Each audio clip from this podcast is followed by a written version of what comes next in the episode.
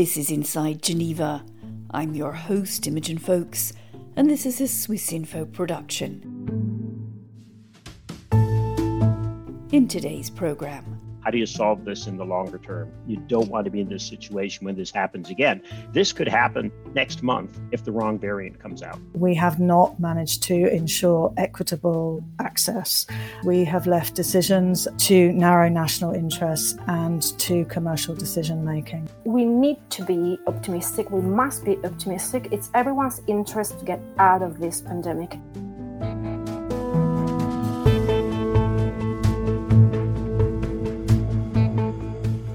Well, hello and welcome to Inside Geneva.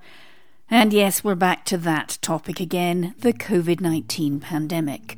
It drags on, and at the same time, it always seems to be a step ahead of us. While we were producing this episode, new infections surged in Europe. The new variant Omicron was discovered, and here in Geneva, the World Trade Organization postponed again its ministerial summit which was supposed to discuss patent waivers for life saving vaccines and treatments. So, where are we? To start today's podcast, I caught up with Bruce Aylward, Senior Advisor at the World Health Organization and a key member of the COVAX team, which is trying to ensure low income countries get vaccines.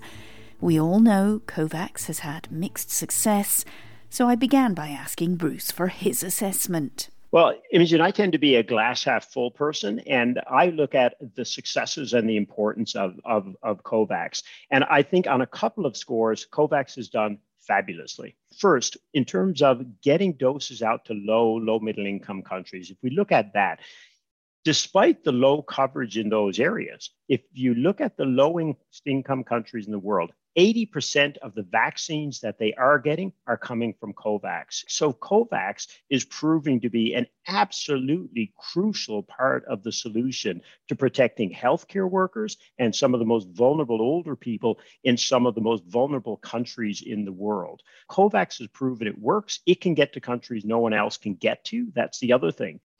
COVAX, of course, the, the, the hope was 2 billion doses delivered, distributed by the end of this year. How many have actually been Delivered. So at this point, COVAX, uh, as of today, we're passing an important landmark. COVAX will have shipped 500 million doses to low, low middle income countries primarily. We have got 1 billion doses allocated, which means we have the doses, they're in the shipment, uh, let's say, uh, lineup, and we can you know, assure low, low middle income countries these doses are coming. We expect by the end of this year, our goal is to have shipped a billion. That will be a massive stretch, um, and to have sightline on um, close to one and a half billion. And when you get to those kind of numbers, you're getting enough vaccines into these countries that they can protect their healthcare workers, protect their older populations, and start planning then that you know further population coverage for high risk uh, groups. So.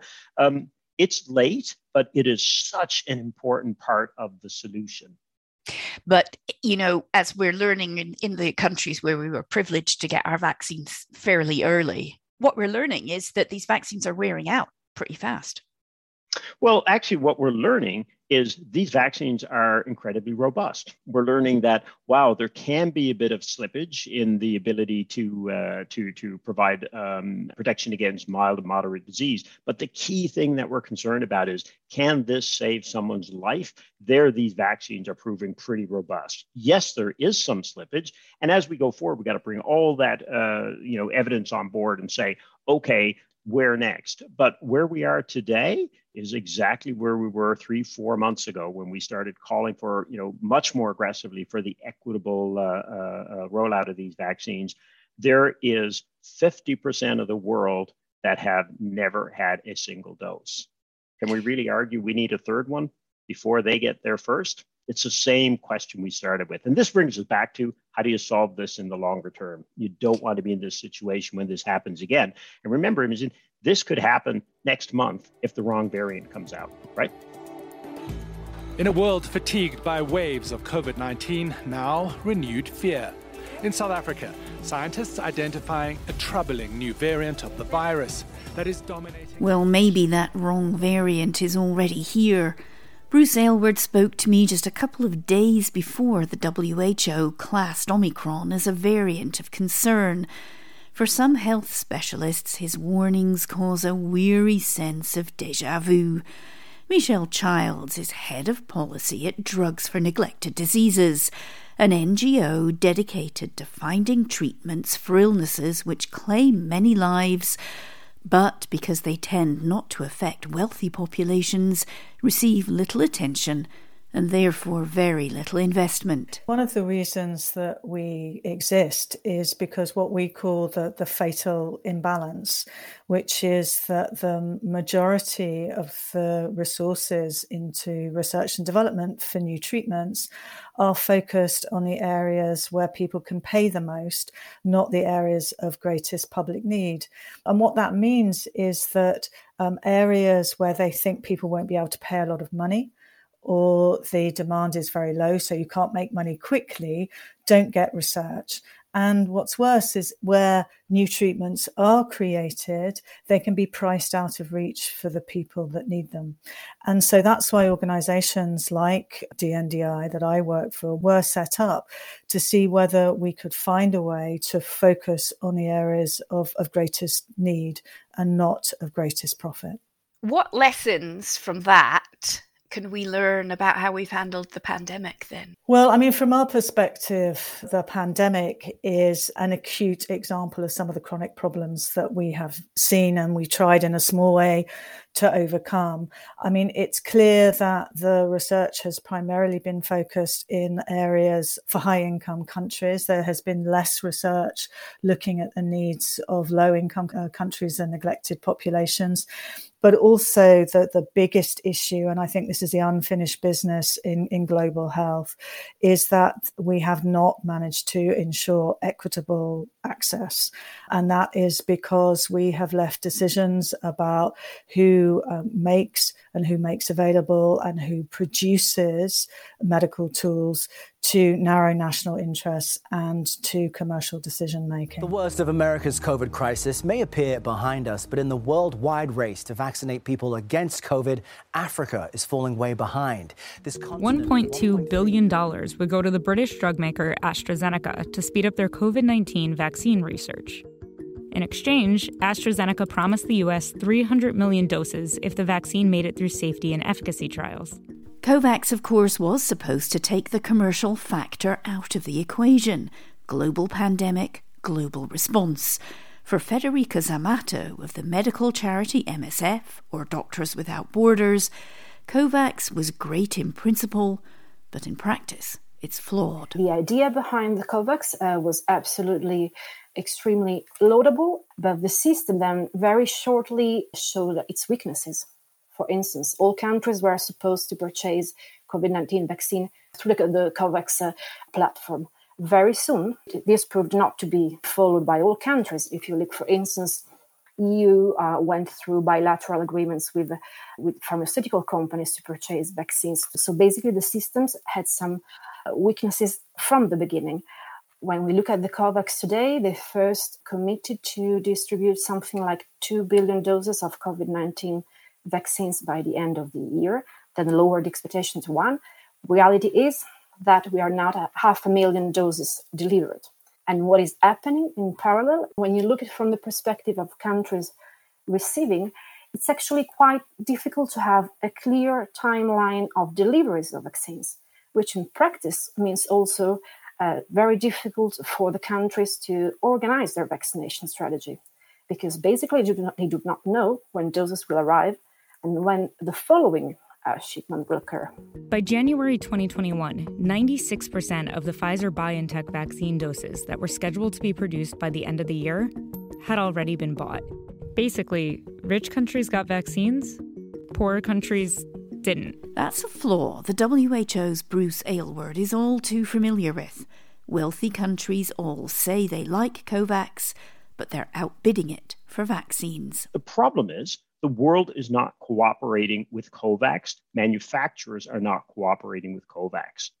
That must be a source of real frustration to you when you think of the months year now, you have pleaded from the WHO, say, come on, cooperate with this. It is efficient. It will reach countries that really need it. And as you always say, no one is safe really until everyone is safe.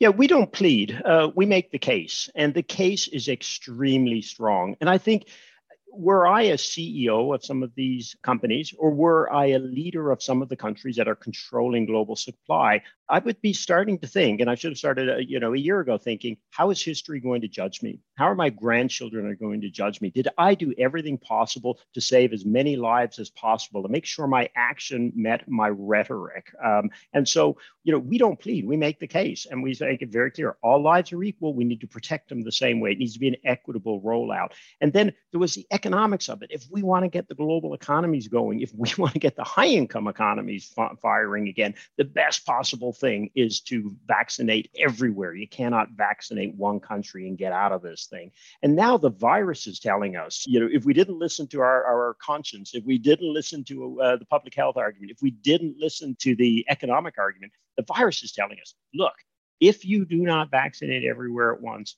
I will take advantage of that and I will wreck all the progress you've made with variants and other problems as you go forward.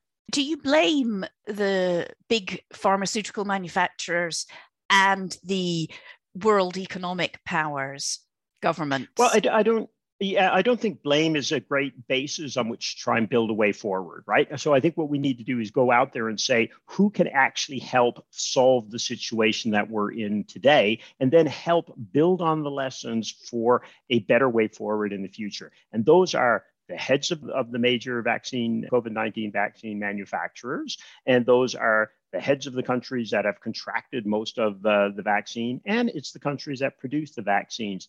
Together, they hold the, the solution. And the challenge we have right now is not only the fact that we have a trickle of vaccine for some of the countries that need it most at this point, but the other problem we have is we don't have visibility on what's coming when which means we are, let's say, tying both hands behind the backs of the countries with the weakest systems in terms of being able to make the best possible use of those doses. They can't even see what's coming. And something shows up here, you have two weeks to use it before it expires, right? Heck of a yeah. way to run a pandemic. I've, I've heard there have been some complaints actually from COVAX recipient countries about particularly that. Yeah, absolutely. You know, they don't know which product they're getting. They don't know when they're getting it. They don't know how long it's going to last for, till often days in advance. In fact, I was on with the Minister of Health from a massive lower middle income country yesterday, and he said, you know, people are offering me yesterday doses of a vaccine that requires an ultra cold chain and is going to expire at the end of the November. I said, we're in the middle of November. You can't use them, and now you're giving them to us. And so we, we've got to be serious coronavirus pandemic has now claimed 5 million lives. Nearly two years after the first outbreak in the Chinese city of Wuhan, COVID 19 remains a leading cause of death around the world. So, two years into the pandemic, what does serious look like? WHO member states have, we're told, been having a serious think about that. And here in Geneva, they're talking about an international pandemic treaty to give the WHO and member states more power to act quickly. What does MSF's Federica Zamatto think about that? You know, I think that what we have to collectively to look into at the moment is still tackling the present pandemic. And we have some lessons to learn from this one. We are two years into the pandemic. We've had and we're having deaths caused by the COVID, but we also have all the other health consequences indirectly caused by COVID. And here I'm referring to the disruption of many health services around the world. When the COVID is disrupting services, it means that health services are also not answering to the other needs of the population. I think we all know it very well in all countries, very much so in countries where MSF is working, for instance, where you see programs that tackle malaria, tuberculosis, HIV, that have actually been impacted a lot. Uh, less people have been uh, tested and treated for these diseases as well as the routine vaccination for children have been hampered by the pandemic. So we need to find a way to be able to tackle at the same time the COVID pandemic, but also to answer to the uh, the other actual needs of the populations, which are there and need to be answered to. Now is the time for solidarity in the face of this threat to all of humanity.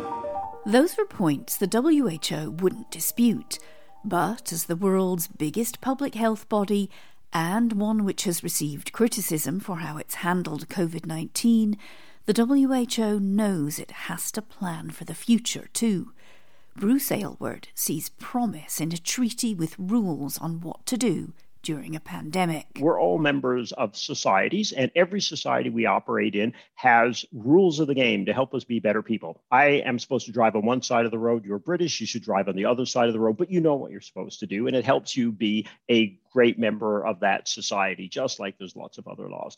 We are operating in a global society when it comes to things like pandemics, and we need rules of the game that will help countries, leaders, companies do what they actually want to do and what they say they want to do. What we learned in this pandemic is despite the goodwill, there are other pressures that prevent countries, companies doing what's in the best global interest. And that's where a global, call it a treaty, call it a framework, call it an instrument. We need a mechanism that allows us more ability to do the right thing. And in this case, the right thing is equitable rollout of scarce countermeasures that can save lives. We've got the WTO as well. There's again this discussion of patent waivers how much hope do you have for that? It does seem bogged down in in the detail. This is this is such an important conversation, right? The drive and the discussion around patents and waivers has changed corporate behavior we are seeing the establishment of new production sites in low, low middle income countries. We are seeing the voluntary licensing very rapidly of new therapeutics as they come out. And I think we have to ask ourselves, uh, Imogen, would that have happened if there wasn't this incredibly aggressive position on waivers uh, of patents? Very, very hard to believe, right? And when people say, well, we would have done this anyway, you had a year to do that. We didn't see any action on it, right? So um, this conversation is real, it's live, and it needs to continue, right? Because we're learning from this pandemic. This could go on for some time.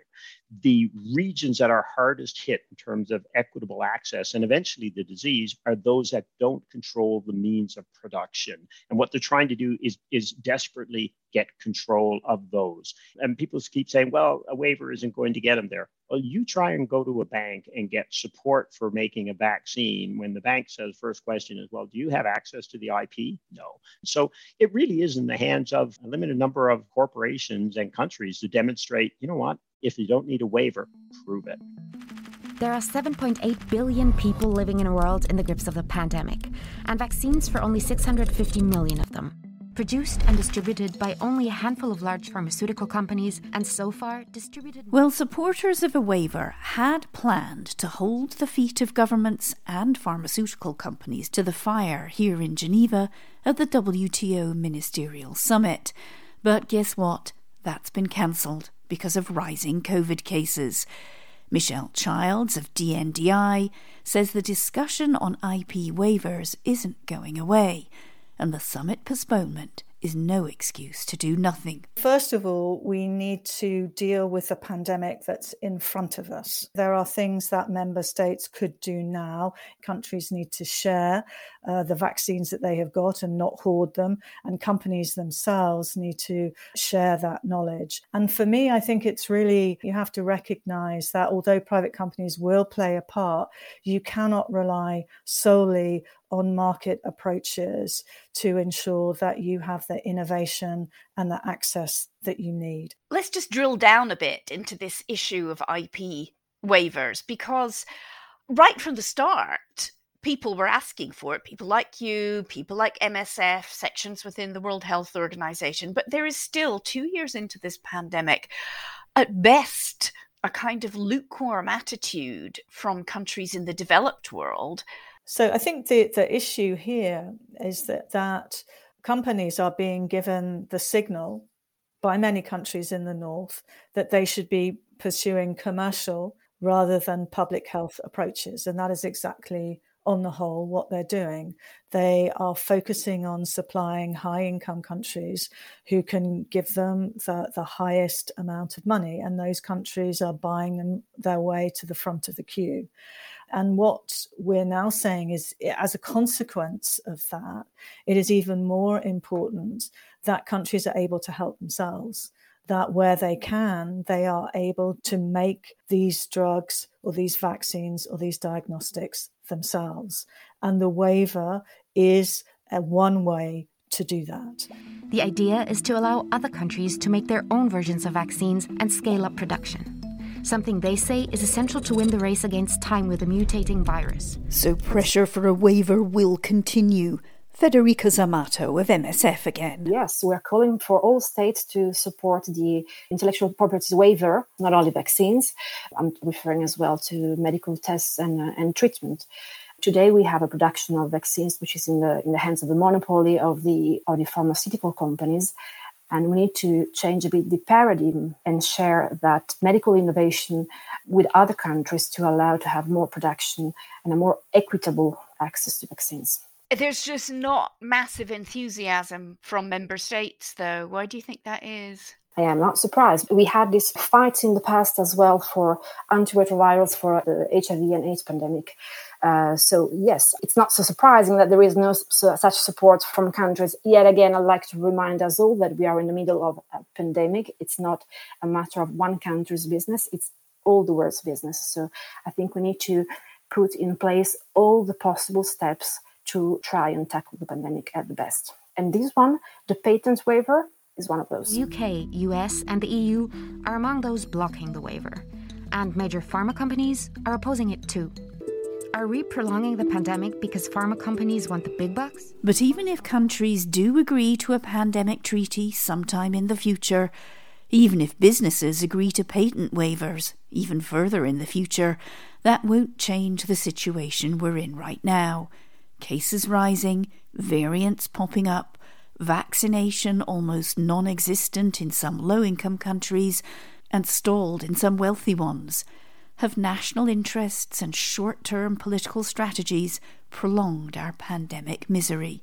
Michelle Childs again. I think it's unrealistic to expect in a pandemic that people aren't going to be nationalistic every time there was an opportunity to do things slightly differently to support solidarity, actually people have reverted to business as usual or commercial approaches. And I think that what um, countries really need to think about is can they course correct on this? And we think that for treatments, there is a possibility to do that.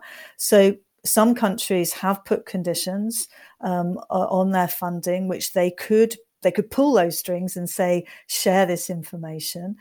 They could support the removal of barriers. They could share what they have now.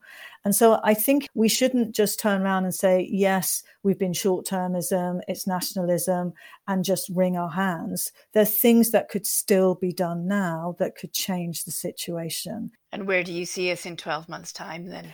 I think we're at a crossroads in what we can do as governments and organizations.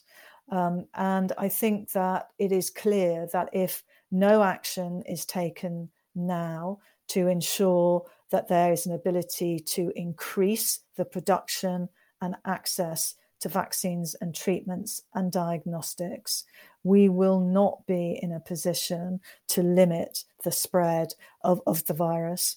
Um, and we will continue to see avoidable deaths and suffering. So that's the warning.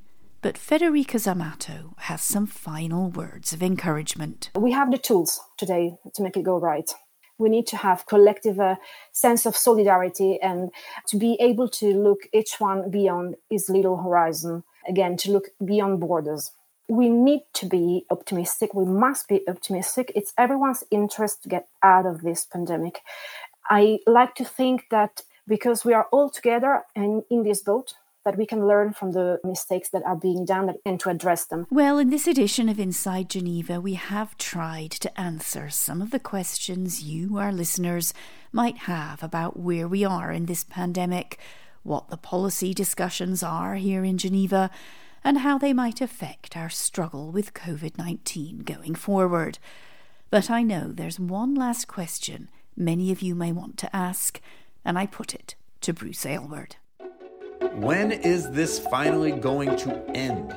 How many more months do you think we've got to go? We make that decision, right? There's about 20 people in the world who could make the decisions to expedite that. They had the companies with the countermeasures, they're the countries with the means to make sure that they are produced, and they're the countries with the financing to help low, low, middle income countries be successful in the rollout of them as well. It's in everyone's interest. There's a way out of this pandemic by the middle of 2022, without a doubt. Are we going to seize that? Um, we're still going to need major shifts in the way we're doing business.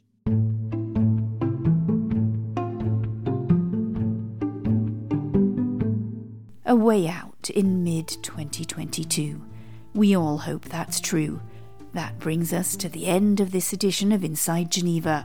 My thanks to Bruce Aylward, Michelle Childs, Federica Zamatto, and to you for listening.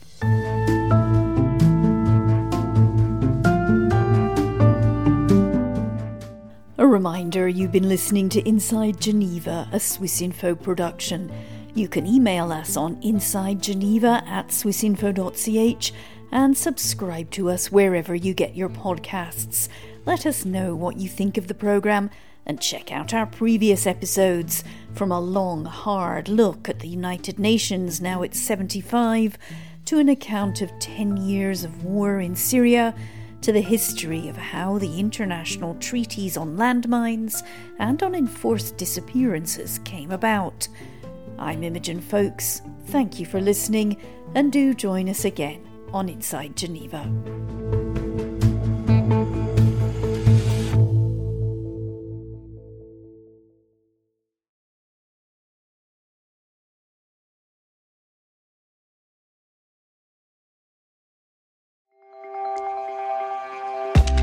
Discover science and innovation in Switzerland with the Swiss Connection podcast. In the current series, we visit CERN and explore what they're up to next in their quest to solve the mysteries of the universe. We uncover groundbreaking discoveries in a Roman archaeological site and get the first glimpse of an exciting supersonic plane powered by hydrogen. From the tiniest particles to the vastness of space, Satisfy your scientific curiosity by listening to the Swiss Connection podcast for a mind expanding experience with Swiss Info. Listen on Apple Podcasts, Spotify, or wherever you get your podcasts. Make sure to follow or subscribe to get your latest episode on time.